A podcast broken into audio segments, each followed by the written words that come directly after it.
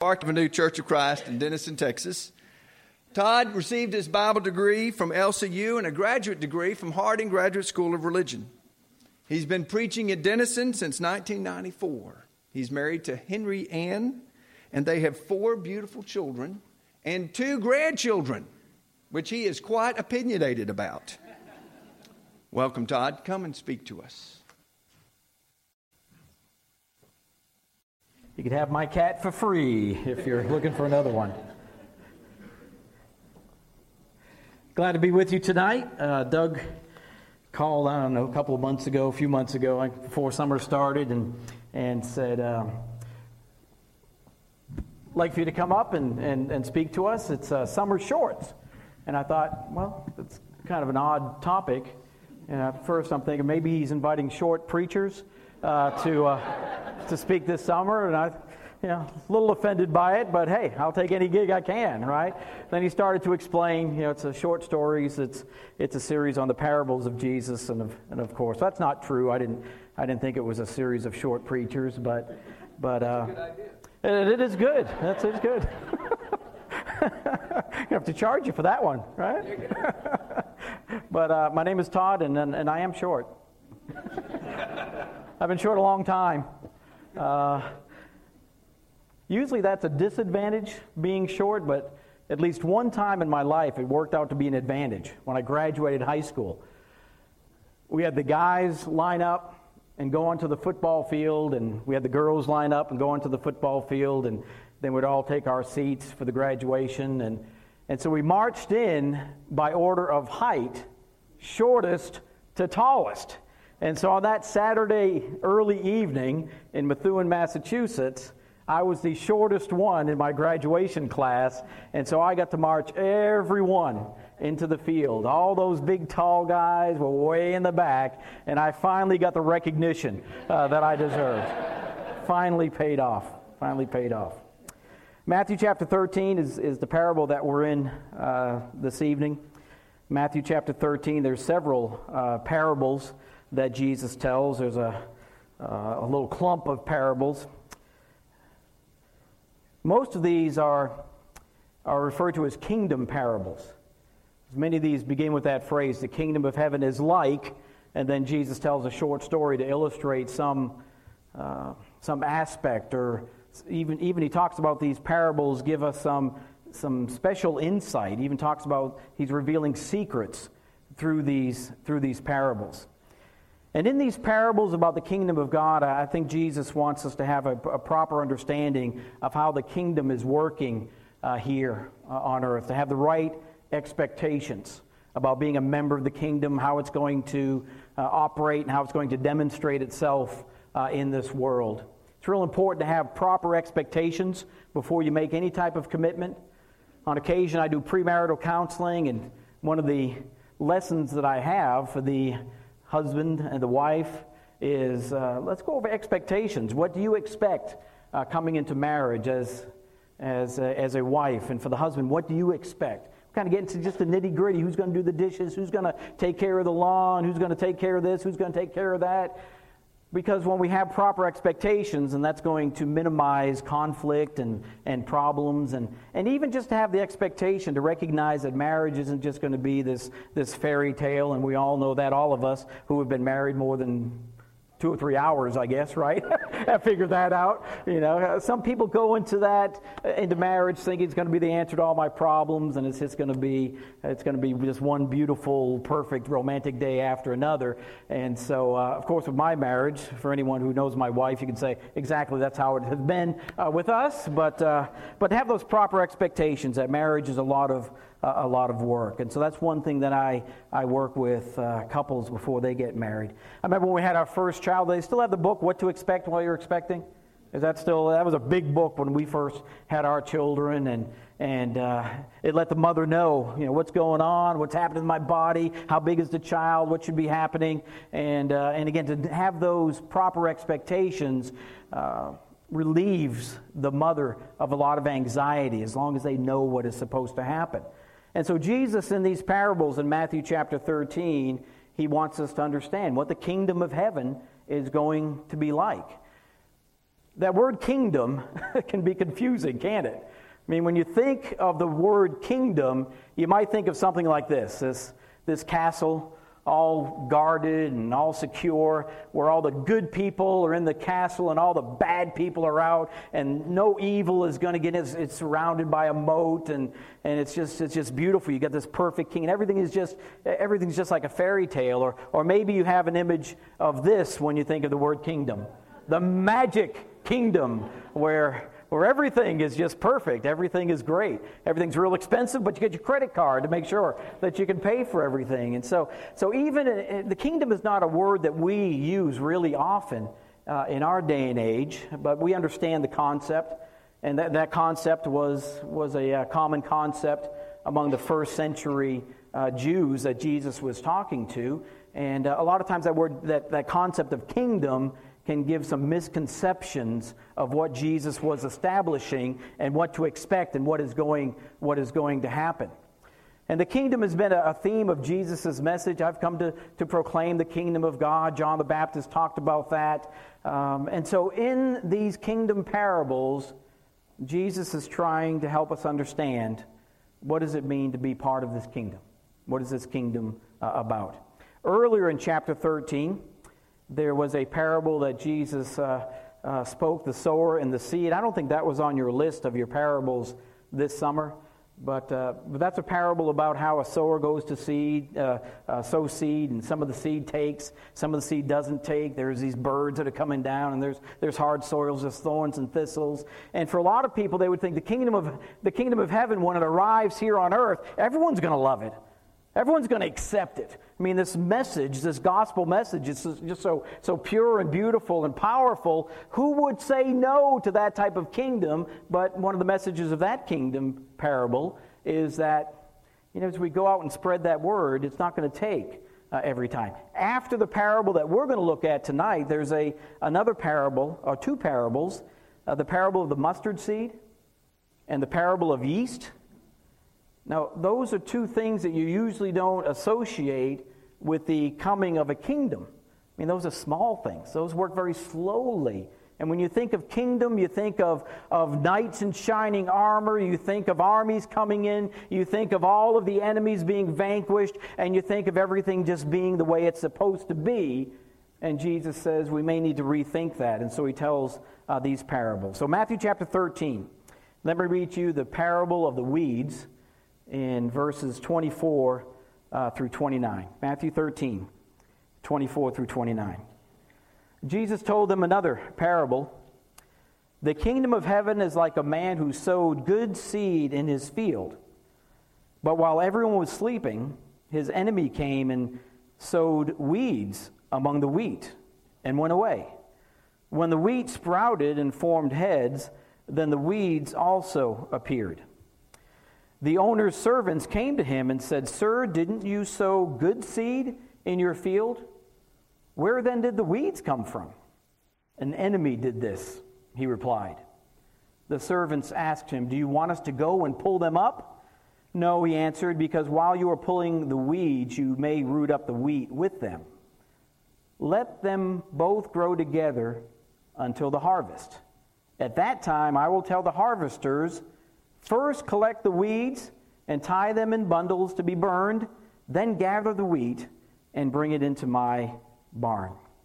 All right, just a couple of insights into this parable, and it's a familiar parable. You have probably heard some of these details, but uh, and I'm not a farmer. I don't sow seed. I don't grow things. I mean, I can grow weeds, but I'm not, I'm not much of a, uh, a farmer at all. But I, I, I'm told that this wheat and this, these weeds look remarkably similar as they're growing up.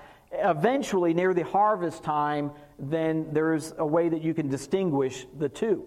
And it's never good to have these weeds uh, in a garden. The, the weeds, of course, will take some of the nutrients from the ground, take some of the water, and, uh, and just, just prevent the wheat or the good seed from growing in the way that it, that it should grow. In the Roman world, in fact, it was a punishable crime for someone to do that, to take some bad seed as, and as an act of revenge, go into someone's field and plant that seed. I mean, that was a crime. So it was something that actually happened, and with all these parables, these are things that actually took place. And so there's a story. It's, it's a good story. Fortunately, for this parable, this is one that is explained to us later on. If you go down to Matthew chapter 13 and uh, beginning in verse uh, 36. Now, he tells this parable to the crowds but then Jesus and his disciples, a smaller amount of people, get together in a home on the Sea of Galilee, probably in Capernaum, maybe Peter and Andrew's uh, house that kind of became a headquarters uh, for Jesus and his disciples. And so they go into this house, and it's interesting that this is the only parable that the disciples ask for an interpretation to. Now, Jesus does explain the parable of the sower and the seed, but he does that unsolicited. But according to the text, this one really caught their attention. They wanted to know what's going on here. Explain to us the parable of the weeds in the field. And so Jesus does that, beginning in verse 37. He answered, The one who sowed the good seed is the Son of Man. The field is the world, and the good seed stands for the sons of the kingdom. The weeds are the sons of the evil one, and the enemy who sows them is the devil. The harvest is the end of the age, and the harvesters are angels. As the weeds are pulled up and burned in the fire, so it will be at the end of the age. The Son of Man will send out his angels, and they will weed out his kingdom, everything that causes sin, and all who do evil. They will throw them into the fiery furnace, where there will be weeping and gnashing of teeth. Then the righteous will shine like the sun in the kingdom of their Father. He who has ears, let him hear. All right, so let's just take a moment and look at each one of these elements of the parable and see how Jesus identifies each one of these elements. First of all, the sower is Jesus, the Son of Man. And I think by extension, we, sh- we could think of anyone who is sowing the seed, who is sowing the gospel, who is teaching the message. The field, he says, is the world.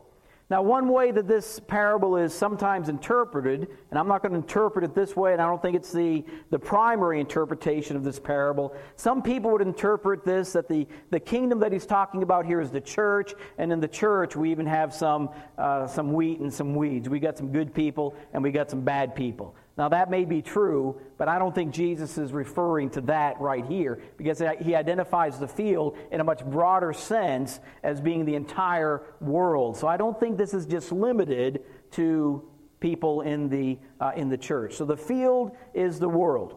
The good seed, sons of the kingdom, believers, you and me. The weeds are sons of the evil one, people who don't believe, people who do evil things. And then there's this enemy, the devil. He's the one who's, who's uh, mischievous. He's the one who's causing all of this problem. The harvest is going to be the end of the age, which is sometime in, in the future, an undetermined time in the future. Not yet, but someday. The harvest is the end of the age, and then the harvesters are angels. They're going to be involved in separating the wheat from the, uh, the weeds. They're the ones who are going to uh, make that determination. And uh, the culmination of this parable is Jesus says, There will be a judgment. There is going to be a harvest. There is going to be a time in the future when good and evil will be distinguished. All right, so what's the meaning of this parable? In a nutshell, this is what I believe Jesus is saying. Even though the kingdom has come, and Jesus is clear about that in his teachings. I think John the Baptist is clear about that. I think that's a New Testament concept. Even though the kingdom has come, the kingdom of heaven is among us, it is still waiting for its full consummation when all evil will be vanquished. And until that day, when the kingdom is fully consummated, the end of the age, until that day, believers will have to graciously live in a world where good and evil coexist with the confidence that one day, in the undetermined future, one day, that faith will be rewarded and evil will be punished. And so look, let's look at some nuances of that teaching. Number one, the kingdom of heaven, Jesus is saying, is not going to be an overnight success. Not everyone is going to buy into this. This isn't going to overwhelm people. This isn't a kingdom where armies come in and everyone just bows down and says yes and becomes a part of that kingdom. It's not going to be like that. And I think, uh, wouldn't you think that when Jesus starts talking about the kingdom of heaven is among us, wouldn't you think that? A lot of people thought when the kingdom came, there would be immediate and total results. Who could say no to this? And so the disciples and the apostles, the believers, probably had this expectation that things were going to happen quickly. But we see, as we read through the New Testament, even as we read through church history, there were times of doubt because it didn't happen like that. And even John the Baptist, as much faith as he had, had times of doubt. In Matthew chapter 11, there was this little little uh, story about John the Baptist. He has been arrested. you would think if you're a kingdom person, it would keep you out of jail. You think if you're a kingdom person that everything would be going right for you, that everything would be happening as God wills. And so John the Baptist in Matthew chapter 11, he, he communicates with some people from jail. He says, Is this really the kingdom? Is this really what we are to expect? Or is there someone else? And so the message comes back to Jesus, and Jesus says, Yes, this is, I am the Messiah. Good things are happening. The blind are receiving their sight. Lame people are walking. People with leprosy are cleansed. The deaf hear. The dead are raised. The good news is proclaimed to the poor. And then he says, Blessed is anyone who does not stumble on account of me. It hasn't come fully, but you can look around and you can see positive kingdom things happening. John the Baptist had doubts. There will be time, there have been times, there are times when I have my doubts. Has the kingdom really come?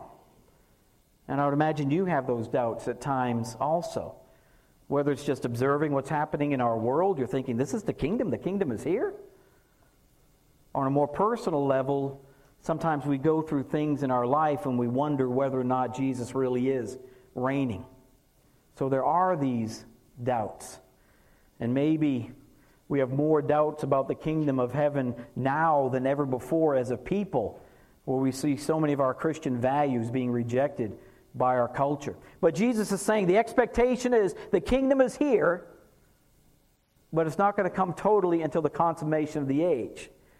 And so he wants the disciples not to be discouraged and to just keep doing good, to keep acting like kingdom people, even though there are many indications that seem to demonstrate that the kingdom hasn't come. All right, another nuance to the, to the meaning of this parable is that there is an evil force opposing the kingdom. There's someone out there sowing all this mischief. It's interesting that when the believers uh, report back that there's some weeds in this field, the master doesn't blame them he blames the enemy. There's an evil force. There's the devil who is still at work, I believe, in a limited way, but the devil is at work in our world, and he's the one who's causing all of this, all of this struggle. And Jesus is saying, even though you're in the kingdom now, until it is fully consummated, there's always going to be this battle. There's always going to be the evil one. He's always going to have people on his side that are sowing the weeds and making things difficult uh, for us. The devil's been defeated, but he's hanging on uh, for a while. And as much as we work, he still exists and is doing whatever he can to discourage and defeat believers.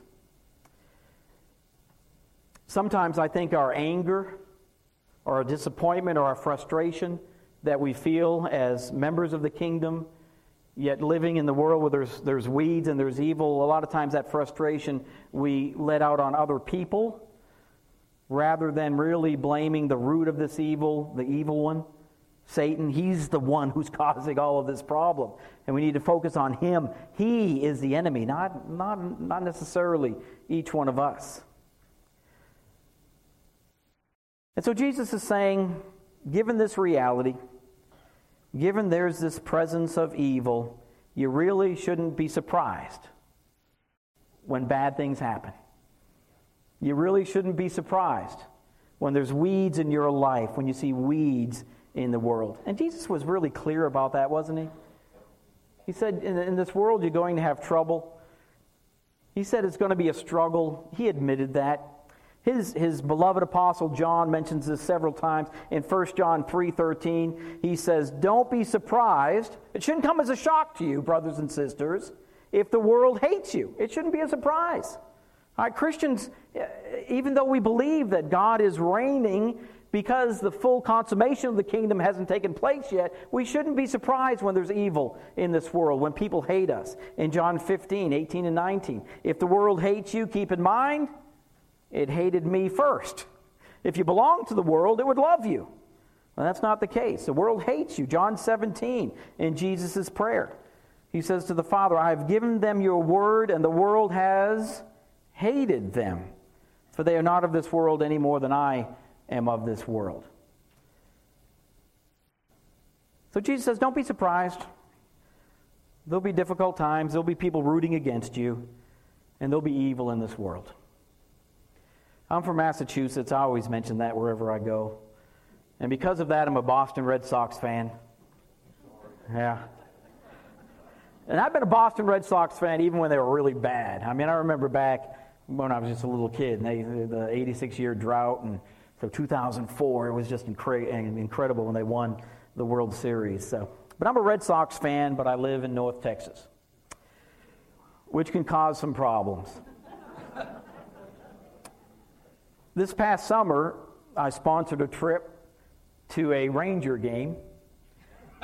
And I just put the date out there to see who wanted to go. But everyone who knew me had the strong suspicion that this wasn't really a Ranger game, this was a Red Sox game.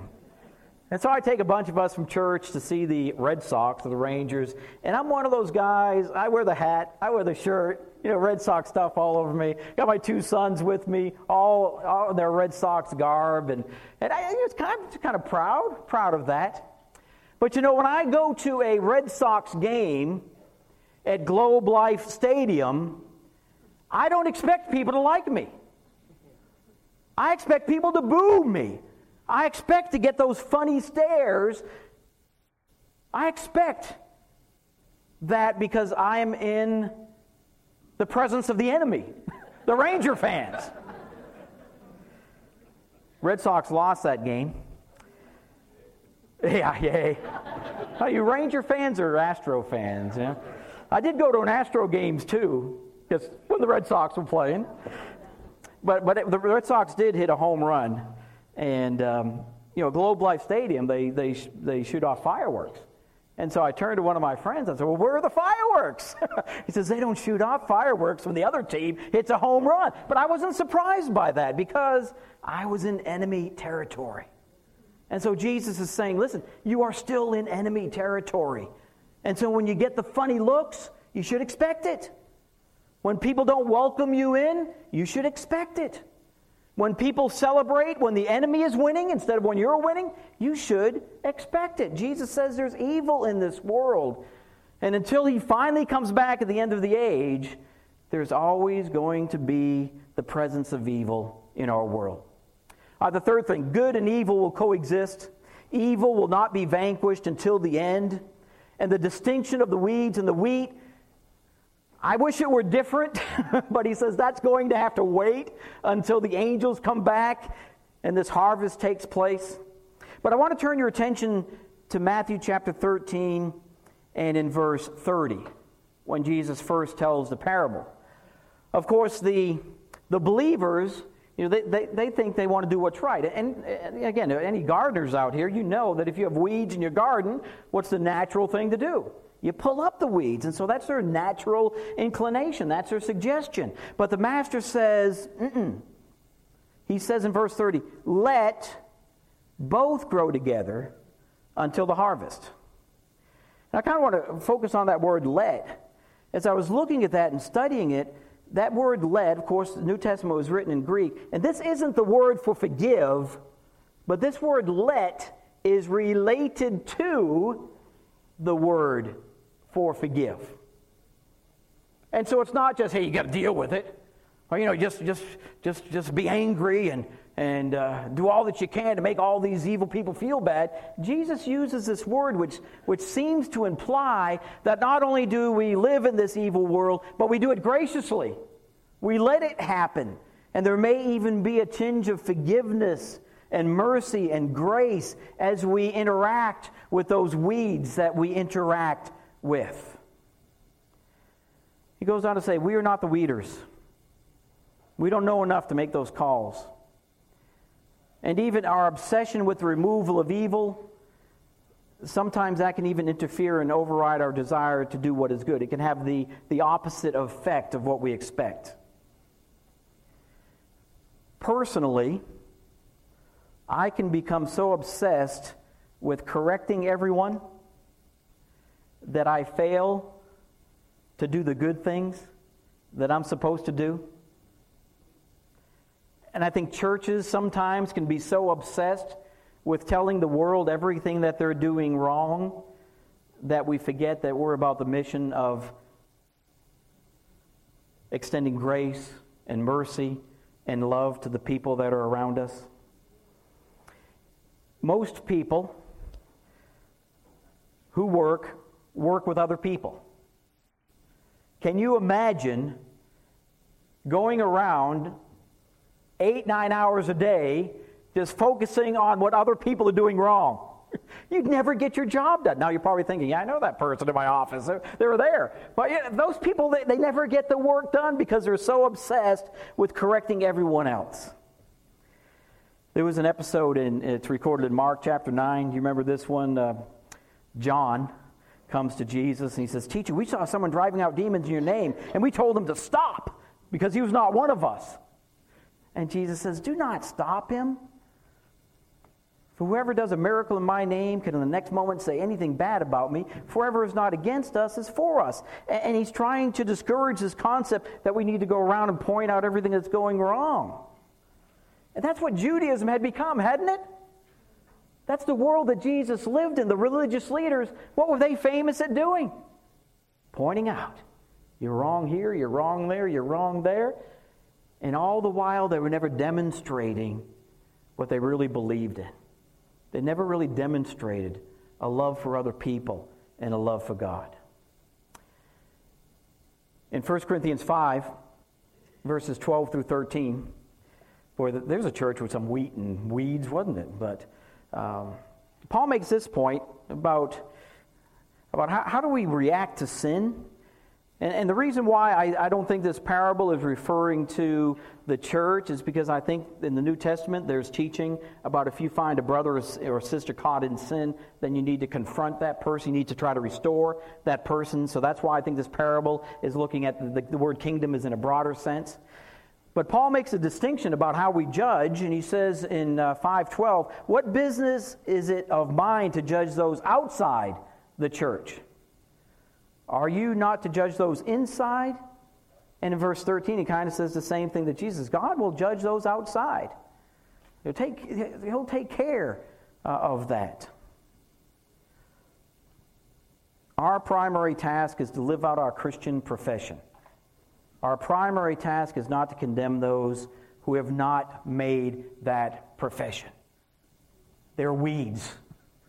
That's what they do. All right, another nuance of the, uh, this meaning, of the meaning of this parable. Certain rescue is looming on the horizon.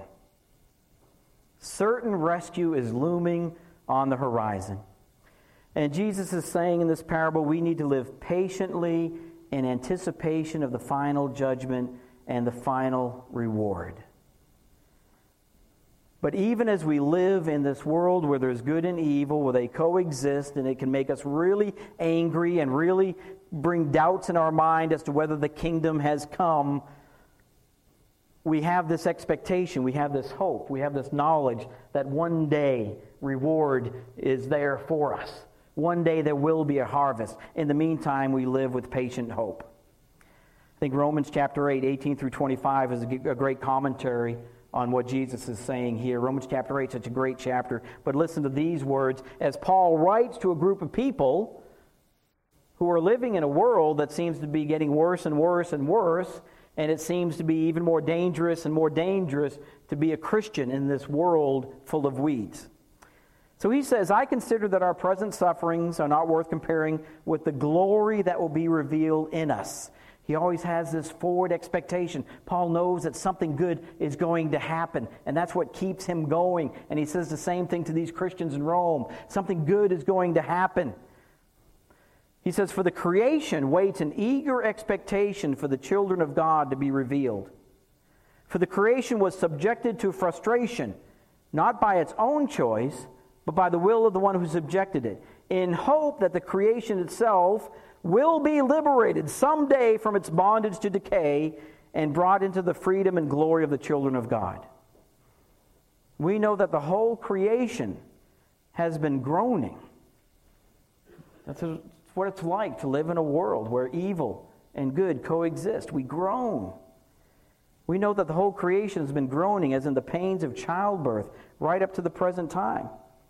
Not only so, but we ourselves, who have the first fruits of the Spirit, even Christians are groaning. They groan inwardly as we wait eagerly for our adoption to sonship, the redemption of our bodies. For in this hope we were saved. But hope that is not seen is no hope at all. Who hopes what they already have? But if we hope what we do not yet have, we wait patiently. And Jesus is saying, my kingdom, you're going to have to wait for the final results. Driving down here on Interstate 35 today, which is always a joy. I was down here earlier uh, in the summer. We went to Schlitterbahn, and I, and I saw this, this billboard, and I saw someone else comment on this billboard. Uh, I didn't see it driving down, uh, driving down today, but it, it says, One day you're going to love I 35. Have you seen that billboard? One day you're going to love I 35. Until then, be careful. I don't know if I'll ever love I 35. But I think the message is, is someday this is going to be done. You know, someday this highway is going to be nice and smooth, and there's not going to be any construction, and you'll just be able to buzz up and down Texas with no problem at all. But until then, just be careful. And I think Jesus is kind of saying that right here in this parable, too. One day, you're going to shine. Until then, be careful. Until then, just keep living the life that God has called you to live. One more story about my high school days. I was short, but I played football. I don't know why I played football because I was, I was. Uh, when you're short and everyone else is short, it's not too bad. But I kind of stayed the same height. and Everyone else was getting larger and bigger and faster and stronger, but wanted to play football, so so I played football. My senior year, our last game of the season was always on Thanksgiving Day. It was Thanksgiving Day, I think it was at 10 a.m. Big tradition in Massachusetts. I don't know if they still have those Thanksgiving games. And I know football is bigger in Texas, but even in Massachusetts, football was a pretty big thing. And for me, my dream was to someday hear my name called out over the intercom that I did something but I didn't have many chances to do anything. But this is my very last football game. Thanksgiving Day, that's when we have our biggest crowd. Our team stunk. We weren't going to the playoffs. And so this was the last time I was going to put the pads on. Last time I was going to wear the helmet. And I was on the kickoff team, special teams. So the beginning of the second half, I'm right there to the right of the kicker. And even though I was short, I was a little sleeker back then, I was pretty fast. So I could get down the field pretty quickly. Their star running back was set to receive the kickoff.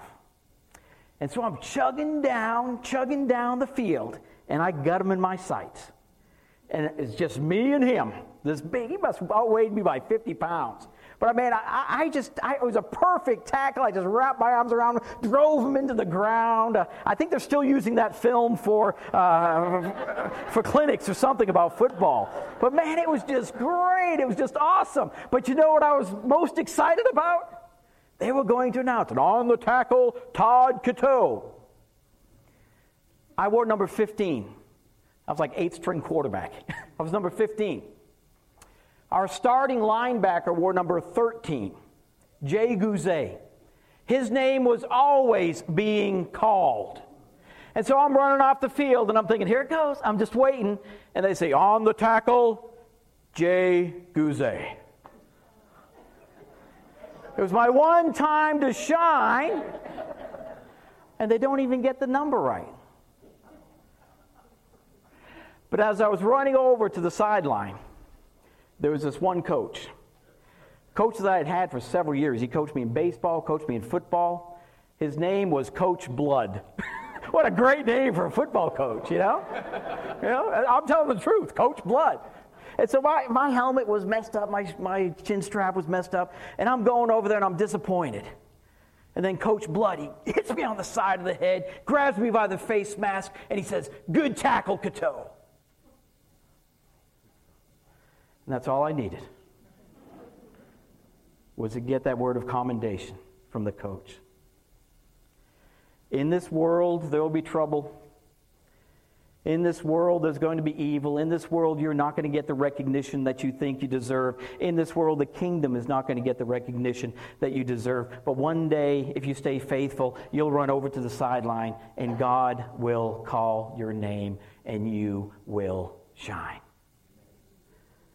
One day, even though you may be the shortest, most overlooked person in the world, one day you'll be at the front of the line and hear your name called by your Father in heaven.